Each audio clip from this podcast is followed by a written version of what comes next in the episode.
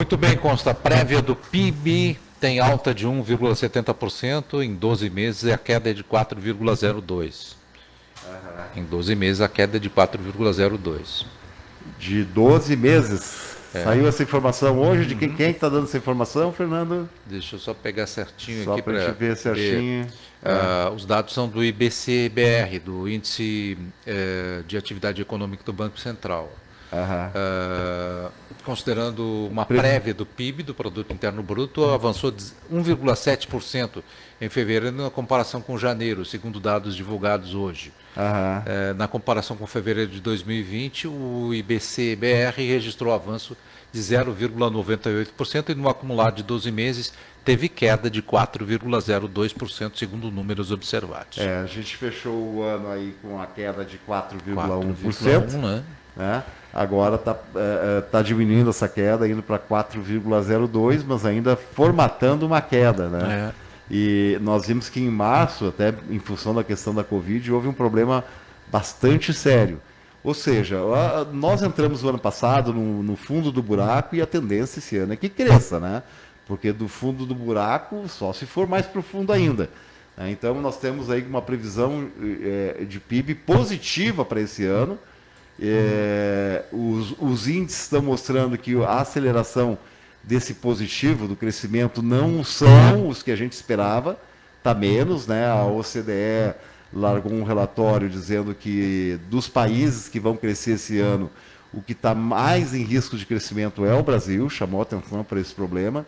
Então, vamos ter que acompanhar, mas eu espero crescimento, sem dúvida, esse ano, porque descemos 4% da nossa riqueza, perdemos 4,1% da riqueza no ano passado, e nesse ano, então, então, sempre porque um ano se compara fevereiro com fevereiro do ano passado. E ele compara também janeiro com fevereiro com janeiro desse ano, para mostrar se a tendência é de continuar crescendo. Mas o nosso é, referencial para o PIB é o ano anterior. Uhum. Né? Então é importante que esteja crescendo com o ano anterior, porque o ano anterior a atividade econômica foi muito fraca. Então, há tendência de crescimento, tá? Eu não esperaria outra coisa, seria um grande fracasso a gente perder mais, mais riqueza ainda esse ano. Seria um grande fracasso, né? A gente está prevendo aí, a gente está vendo os números mundiais, mas o número que me chamou a atenção é a economia chinesa para o primeiro trimestre crescer, crescer 20%. 20%. Uhum. É algo impressionante, é né? Então mostra que mesmo. durante a pandemia planejamento, atitudes planejamento, de vacina, máscara, né? planejamento. Vou né? de novo, vou de novo naquela é. velha história que eu citei. É. Olha só, o grupo chinês vem numa crescente justamente com toda essa situação porque eles têm um planejamento. E é um planejamento a longo prazo. A, a longo prazo. É. Esse é o detalhe Não importante. se deixar enganar pela questão da Covid, Aí que viram tá. que a coisa era séria realmente. Uhum. Né? E esse foi um diagnóstico que se o chefe da nação diz assim: não, a Covid é uma pandemia que vai durar três anos.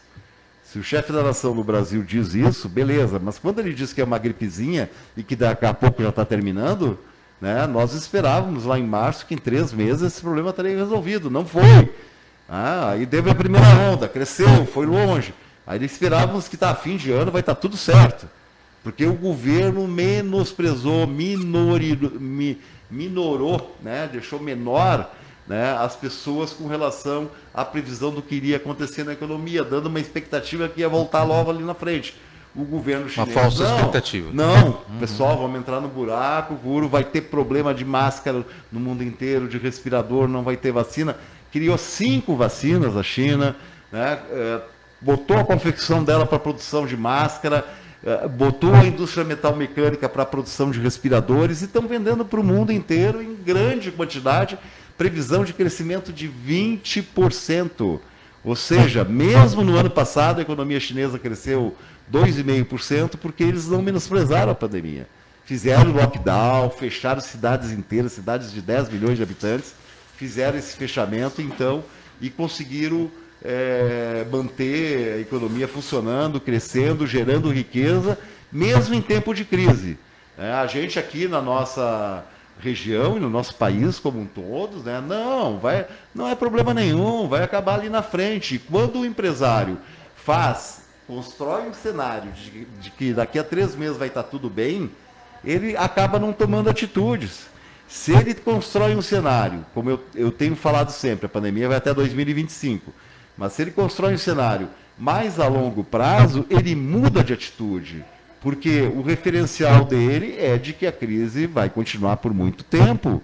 É, mas se o referencial for, como foi aqui no caso do Brasil, vai acabar logo ali na frente, ele fica segurando, segurando e tentando manter a mesma estrutura. E na economia hoje já está comprovado, né? vai para o fundo do buraco. Porque há menos gente na rua circulando, há menos convívio social, com isso se gasta muito menos roupa, muito menos sapato, a parte de beleza também fica né, prejudicada de uma maneira geral, a economia desce nesse setor, e aí não tem dúvida, né? Está muito claro que quem está crescendo é quem tem o serviço de delivery, quem está crescendo é quem botou site no ar para venda virtual, quem está crescendo, e é possível, principalmente, ficar claro, é possível crescer em tempos de crise. É o melhor momento. Qual é a condição básica? Tu mudar a tua postura de achar e ficar com aquela velha opinião formada sobre tudo e tomar uma é atitude com relação a né? É, Raul Seixas fala né? ah, metamorfose ambulante. ambulante. Mudar, mudar o seu jeito de ver o mundo e adaptar e se adaptar para a nova fase que o mundo está passando. Porque a Mas trouxe essas mudanças. Posicionamento é uma coisa, agora o que me chama a atenção é exatamente isso, senhor. Nós não temos o ímpeto do planejamento no governo federal. Nós não temos um planejamento contínuo de longo prazo. Não é, tem, não existe. Não existe nem de curto prazo, tu imagina assim de longo prazo. O é. mal é isso, porque entra presidente, sai presidente, e a gente não tem uma continuidade de um programa de é. crescimento. Né? É, eu acho, por exemplo, aqui, eu acho que tem um planejamento, tá? Nós estamos aí, vamos entrar na pauta das coisas que vão acontecer essa semana, né? Uma das questões é a definição na CPI da Covid, né? A esquerda está chamando CPI do, olha só, do genocídio. Não, né? É diferente um agendamento de um planejamento. É diferente, bem diferente. Não, né? totalmente gente... diferente. Mas não. qual o cenário, e isso a CPI pode mostrar ou não, né? fácil de provar, mas qual o cenário que o governo estava trabalhando? Quem assessorava o presidente era o Osmar Terra, que é uhum, médico. Sim, sim. E o Osmar Terra falou que a pandemia seria de curto prazo. E, e, e ele falou para o presidente também, o presidente repetiu isso inúmeras vezes, né, que, olha, não tem problema, precisamos a imunização de rebanho. Então o estímulo é não usa máscara, aglomera, e o presidente fez isso bem claramente. Por quê? Porque vamos chegar num certo número de contaminados e aí então teremos uma imunidade de rebanho. 70% da população. Essa foi a tese, esse foi o planejamento que o governo fez. Sim. E lançou mão do, do, da hidroxicloroquina como sendo o, o, tal do tratamento preventivo, né? que é. depois se mostrou que é totalmente furado, que a ciência não aprova, que não funciona, que traz efeitos colaterais e que tem muita gente agora com doença que ficaram pós-Covid, uhum. com rim que não funciona, com fígado com problema, e problemas de cabeça, confusão mental, né, que está aí sério, que está é, muito relacionado à questão do uso da hidroxicloroquina. Quer dizer, isso tudo, né, a CPI que está instalada agora, né, e é, são 11 membros na CPI, né, Fernando? A gente está aí com um quadro. Renan Calheiros como presidente? Não, o presidente deve ser o Omar Assis, é. senador do Amazonas. Amazonas né? a, a, vaga seria para aquele que propôs a, a, CPI, que foi o, o senador da rede, o Randolfo Rodrigues né? mas ele está abrindo mão, provavelmente ele vai ser o segundo presidente, o, e o primeiro presidente é do PSD, um partido que a princípio é da base do governo, mas é um senador da Amazônia, que está muito chateado com as mortes lá da Amazônia. Uhum. E ele vai querer. Então está criando várias subcomissões. Mas encerrando antes, então, a estrutura tá, que está combinada, então. Então, quem, quem toca a CPI é o presidente. Então, provavelmente vai ser o Omar Assis do PSD. Né? O PSD aqui, para quem não sabe, é o partido aí do Júnior, é o partido aí do vereador Marcos né? e, e tantas outras lideranças em nossa cidade. Ele deve conduzir a CPI, mas ele é, tem uma certa crítica ao governo Bolsonaro, apesar dele ser considerado da base de apoio do Bolsonaro, e a presidência deve ficar, mas ele tem um problema é, pontual na questão da Amazônia, porque ele é senador da Amazônia. É, então ele vai querer esclarecer as mortes que aconteceram lá, até porque o povo dele está cobrando isso. Né? Então, e na relatoria o acordo é que vá o senador do PMDB, né, o Renan Calheiros. É. Tá? E o relator é que dá meio que o foco do relatório para onde vai a CPI. E Renan Calheiros é de oposição ao governo. Tanto hoje. que ele está propondo quatro subrelatorias já. Quatro subrelatorias. E aí já traz bem claro, por exemplo, a questão da Amazônia é, é uma subrelatoria. Uhum. A questão das verbas que vieram para o prefeito aqui, por exemplo, em Gravatal, para o Clay aqui, né, vai ter uma subcomissão estudando também como é que está essa aplicação das verbas. Né? A questão do tratamento preventivo vai ter uma outra abordagem. Então, está bem estruturada, bem planejada a CPI, e estou vendo que a tendência que está colocada, né, na pior hipótese, são quatro, são sete de oposição ao governo e quatro, quatro de apoio ao governo. governo. Ou, na pior das hipóteses, vai depender do Omar Assis aí, da, da atitude dele, serão seis que, que são contra o governo e cinco que são a favor do governo. De qualquer forma, essa CPI né, da Covid, ou CPI como a esquerda chama, CPI do genocídio, porque ela quer provar que as mortes foram intencionais, no sentido de que é, a, a, tal da, conta, da, da imunização de rebanho foi a tese que o governo seguiu e usou e usa ainda, né, para não uso de máscara. O governo, o presidente continua dando esse exemplo de não usar máscara e continua ainda no tratamento da hidroxicloroquina. Tivemos o caso de Chapecó agora há pouco tempo, mostrando com exemplo como a hidroxicloroquina funciona, né? E na verdade não funciona. A questão do Amazonas, quando o ministro Pazuello teve lá e levou o tratamento preventivo também, né? Levando muitas pessoas à morte. Então, se a oposição conseguir mostrar né, que houve realmente é, é, essa tese da imunização de rebanho, né, que as mortes foram, ó, deixa pegar aí todo mundo que depois, mas aí, claro, se tivesse, sei lá, 10, 20 mil mortos, talvez, a gente não berrasse tanto, mas estamos com 375 mil mortes. Né? Estamos indo a 400 mil mortes, a previsão é semana que vem. É. A gente chegar em 400 mil mortos, o que mostra que é algo fora do normal. Né? A gente consegue ter, apesar de ter 3% da população mundial, 26% por casos, por cento dos casos de morte de Covid se acontece aqui no Brasil. Né? Esses últimos dados que estão colocados aí. Então, é, acho que vai ser uma briga muito forte, acho que vai ser uma CPI interessante. Né? E as teses da oposição tem que prevalecer. Certamente o governo vai tentar fazer prevalecer suas teses, mas vai ir lá. Eu sei que já está todos os ministros, eh, ex-ministros do governo Bolsonaro vão estar tá lá presentes. Então nós vamos ver casos lá do Nelson Tech, né, que vai contar, o Pazuello vai lá contar como é que foi aquela história lá em Manaus. Né, o atual ministro vai contar, mas também o Mandetta lá atrás, quando vinha tocando, vai também né, dizer o que, que o, qual é a orientação que recebeu do governo. É, então isso tudo vai aparecer. Né, vai chamar governadores, vai chamar alguns prefeitos, nos casos mais dramáticos, e isso tudo vai aparecer, Fernando. Então eu vejo assim que estou vendo seriedade nessa CPI, acho que pode dar alguma coisa assim, mas está em aberto ainda. Mas sinto, e os dados estão mostrando, que a oposição vai ter maioria e vai ser jogo duro para o governo. O governo vai ter que se mexer nessa CPI agora para não ter problemas maiores, porque pode sair desse processo condenado pela CPI né, a questão é, do genocídio, das grandes números de mortes no nosso, nosso país. Então, esse é um caso que vai acontecer essa semana, Fernando. Hoje, amanhã, quarta-feira temos o feriado, aí, 21 de abril, Tiradentes, né? e na quinta-feira, o segundo fato político é a novela lá do presidente Lula. Ah, então, o Supremo Tribunal Federal vai se debruçar mais uma vez, o pleno do Supremo Tribunal Federal, os 11 ministros, uhum. sobre a questão do Moro. Né? O que, que aconteceu? Nós tivemos já um julgamento, né? só lembrando rapidamente para quem não está acompanhando. Né? O, um dos ministros, que é o Faquim, né? ele tomou uma decisão monocrática sozinha, dizendo que, que Curitiba era um lugar incompetente para julgar o Lula, porque a questão do apartamento, do sítio de Atibaia e do Instituto Lula é em São Paulo. Tudo é em São Paulo.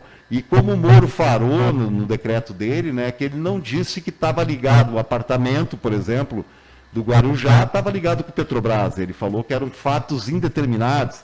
Ele não conseguiu determinar que ação que o Lula fez para ganhar um apartamento. Então ele falou, são fatos indeterminados. Né? E depois é, caiu comprovado que o apartamento não era do Lula, né? Tá, tá no nome de outras pessoas. Bom, Então, aquele lugar lá foi decretado, Curitiba, a 13ª região, como um lugar incompetente. E o juiz é, Sérgio Moro, incompetente para julgar o caso do Lula, porque deveria estar em São Paulo ou Brasília. Então, esse foi o primeiro caso. O que, que gerou? A Procuradoria-Geral da República né, foi lá e questionou. Não, olha, o, o Faquina pode tomar essa decisão sozinha. E aí, então, foi para o Pleno do Supremo Tribunal Federal, que discutiu esse assunto na semana passada, né, e aí o Faquinha levou uma questão. Olha, é, nesse meio tempo, né, o Gilmar Mendes, que é o é, que coordena a segunda turma e os casos da Petrobras, a segunda turma do STF, né, fez um julgamento considerando que o Moro, que o Moro foi um juiz suspeito, ou seja, é, afirmaram por três votos a dois, né, o voto do Lewandowski, da Carmen Lúcia e o voto do próprio Gilmar Mendes, com oposição o Cássio, né, o Cássio Contar, como o pessoal gosta de brincar, né, e o próprio voto do Faquin. Então foi 3 a 2 e decidiram que o Moro é um juiz suspeito, ou seja, aquele chamado juiz ladrão. Ou seja, ele estava arbitrando uma partida entre Procuradoria e Defesa do Lula e ele roubou para o lado da acusação. É isso que está dito. Né? Como o Grêmio Inter jogar e o juiz tem um acordo lá com o Grêmio né, porque eu sou colorado, de marcar um pênalti ou de roubar contra o Inter, por exemplo. Então é o chamado juiz ladrão. Então o Supremo Tribunal declarou que ele é um juiz ladrão. Que, que aconteceu então? Na, na, na segunda turma, então, foi julgado o seguinte: o Faquin está dizendo o seguinte: olha, a 13 terceira região de Curitiba, onde o Moro estava, é incompetente para resolver a questão. Né? Mas, se já decidimos isso. Então, se nós decidimos isso, o juiz não pode ser suspeito, porque lá não era o lugar. Então agora, no pleno, vai estar sendo julgado se é verdade ou não. Ou seja, se o juiz, né, que foi considerado incompetente, porque lá não era o lugar, pode ser considerado suspeito. E é, a votação vai ser puxada, não sei quanto que vai ser essa votação. Né, há uma leve tendência para ser considerado suspeito, porque já teve três votos a favor. Né, e o fato é que o Lula, nesse caso, né, sem ter feito nada, né, Fernando? Ficou 580 dias preso. É, se o Faquin tivesse decidido isso antes da prisão, ele estava liberado.